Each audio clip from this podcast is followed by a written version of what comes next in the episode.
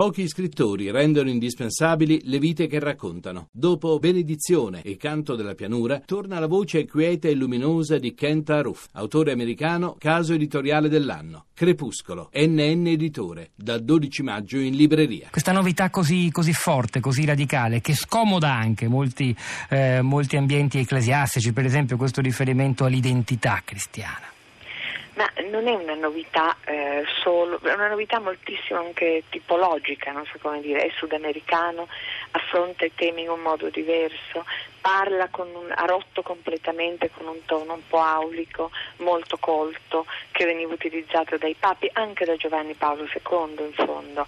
Cioè c'era un linguaggio dei papi, una, un modo di comportarsi dei papi che Francesco ha rotto completamente. Quindi anche se dice delle cose che non sono così nuove, le dice in un modo tale che sembrano totalmente nuove, perché le dice con un linguaggio anche un po' rozzo, diciamo, un linguaggio che però arriva e viene capito da tutti mentre invece prima ci voleva sempre la spiegazione. Ma è no? quindi solo un cambiamento, mi perdoni, eh, mi perdoni l'irriverenza, di superficie, di apparenza oppure questo cambio di tono poi è in grado di produrre anche dei cambiamenti nella realtà?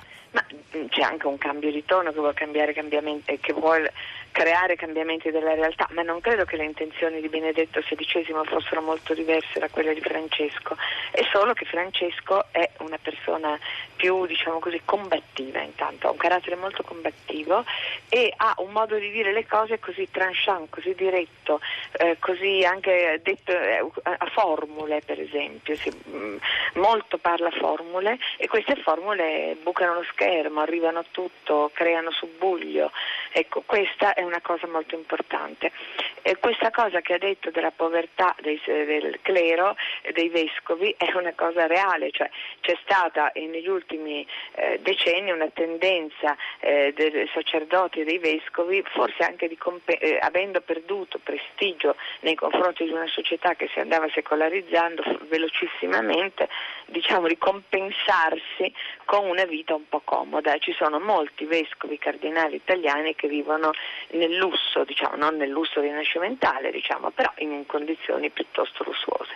Questo, secondo Francesco, ma secondo anche tutta la tradizione cristiana, non è accettabile. E questo è poco accettabile anche da tanti ascoltatori che ci scrivono, è quello che colpisce sì. di più. Poi ricordo che però c'è anche la condizione di chi, come il, il sacerdote, la cui telefonata ha dato il là alla nostra puntata di oggi, Don Ferdinando, che ha aperto il filo diretto di prima pagina stamani alle 8, che è invece chiamato per dire sì, ricchezza, ma stiamo attenti con le parole. Io gestisco diverse chiese, edifici religiosi qui in Piemonte, non ci ha voluto dire esattamente dove, e sono in grande difficoltà perché non ho neppure i soldi per mantenerle. Volentieri le darei via per gestire un po' meglio questa situazione. Quindi dobbiamo anche tenere insieme questa storia, prenderla sul serio e metterla a fianco alla lista delle immense proprietà ecclesiastiche di cui oggi fanno il conto, molto interessante eh, sui Guarda, giornali. È una cattivissima amministrazione, poco razionale. Cioè, è vero che il Vaticano ha tante proprietà, ma ne ricava un utile bassissimo per molti motivi, che ci sono anche la corruzione e il, familismo,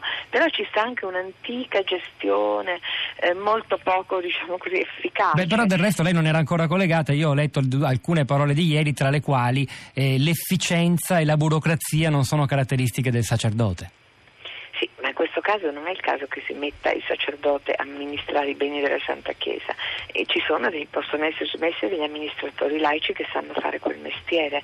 Qui si stava parlando della, eh, dei vescovi e dei eh, parroci che possono essere affiancati da parrocchiani fedeli che sanno, hanno queste competenze. In moltissimi paesi europei ci sono delle donne che dirigono l'amministrazione delle diocesi, per esempio. Ecco, a proposito di donne, Scaraffia, ecco. perché volevo riuscire ad affrontare anche questo nodo. Su quell'altro nodo, la gestione, io vi ricordo che abbiamo aperto molto interessante stamani la trasmissione con il professor Gerardo Piccichè che invece insegna ai sacerdoti come gestire i beni ecclesiastici. Sulle donne hanno colpito molto, sono state commentate, riprese dai giornali, le parole contenute in una lunga conversazione che giovedì 12 maggio il Papa ha tenuto con le superiori generali delle suore di tutto il mondo. Il testo integrale di questa conversazione lo potete ritrovare sul nostro blog, la città di radio3.blog.rai.it, per capire davvero che cosa il Papa ha detto fatto. Da un lato, e ha fatto molte notizie, ha aperto a, a, alle donne diacono, eh, però dall'altra parte, sottolinea per esempio Sandro Magista sull'Espresso, ha anche chiuso,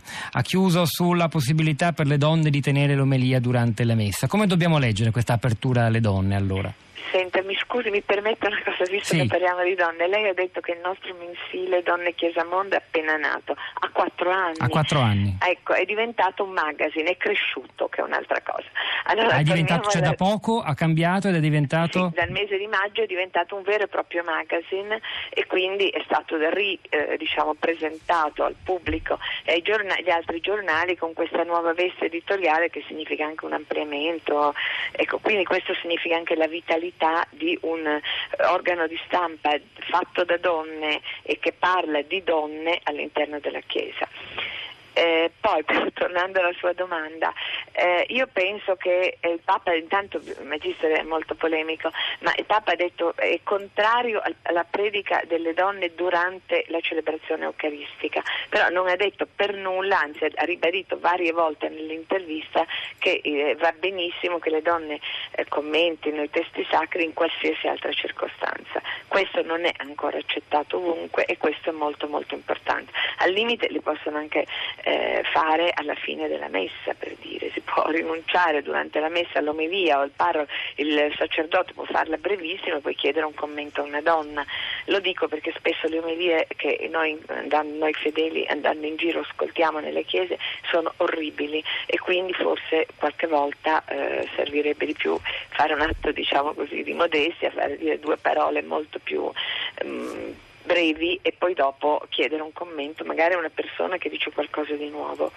Il Papa, dell'intervista del Papa con le suore la cosa più importante sono che l'ha fatta, che le suore hanno fatto le domande. Questa è la prima volta nella storia della Chiesa che a un incontro del Papa con le suore non ci si è limitati a un discorso del Papa, una benedizione e via, ma si sono ascoltate le donne e le donne hanno fatto delle domande dirette, molto poco in linguaggio ecclesiastico come ha visto, ma molto schiette e molto nette.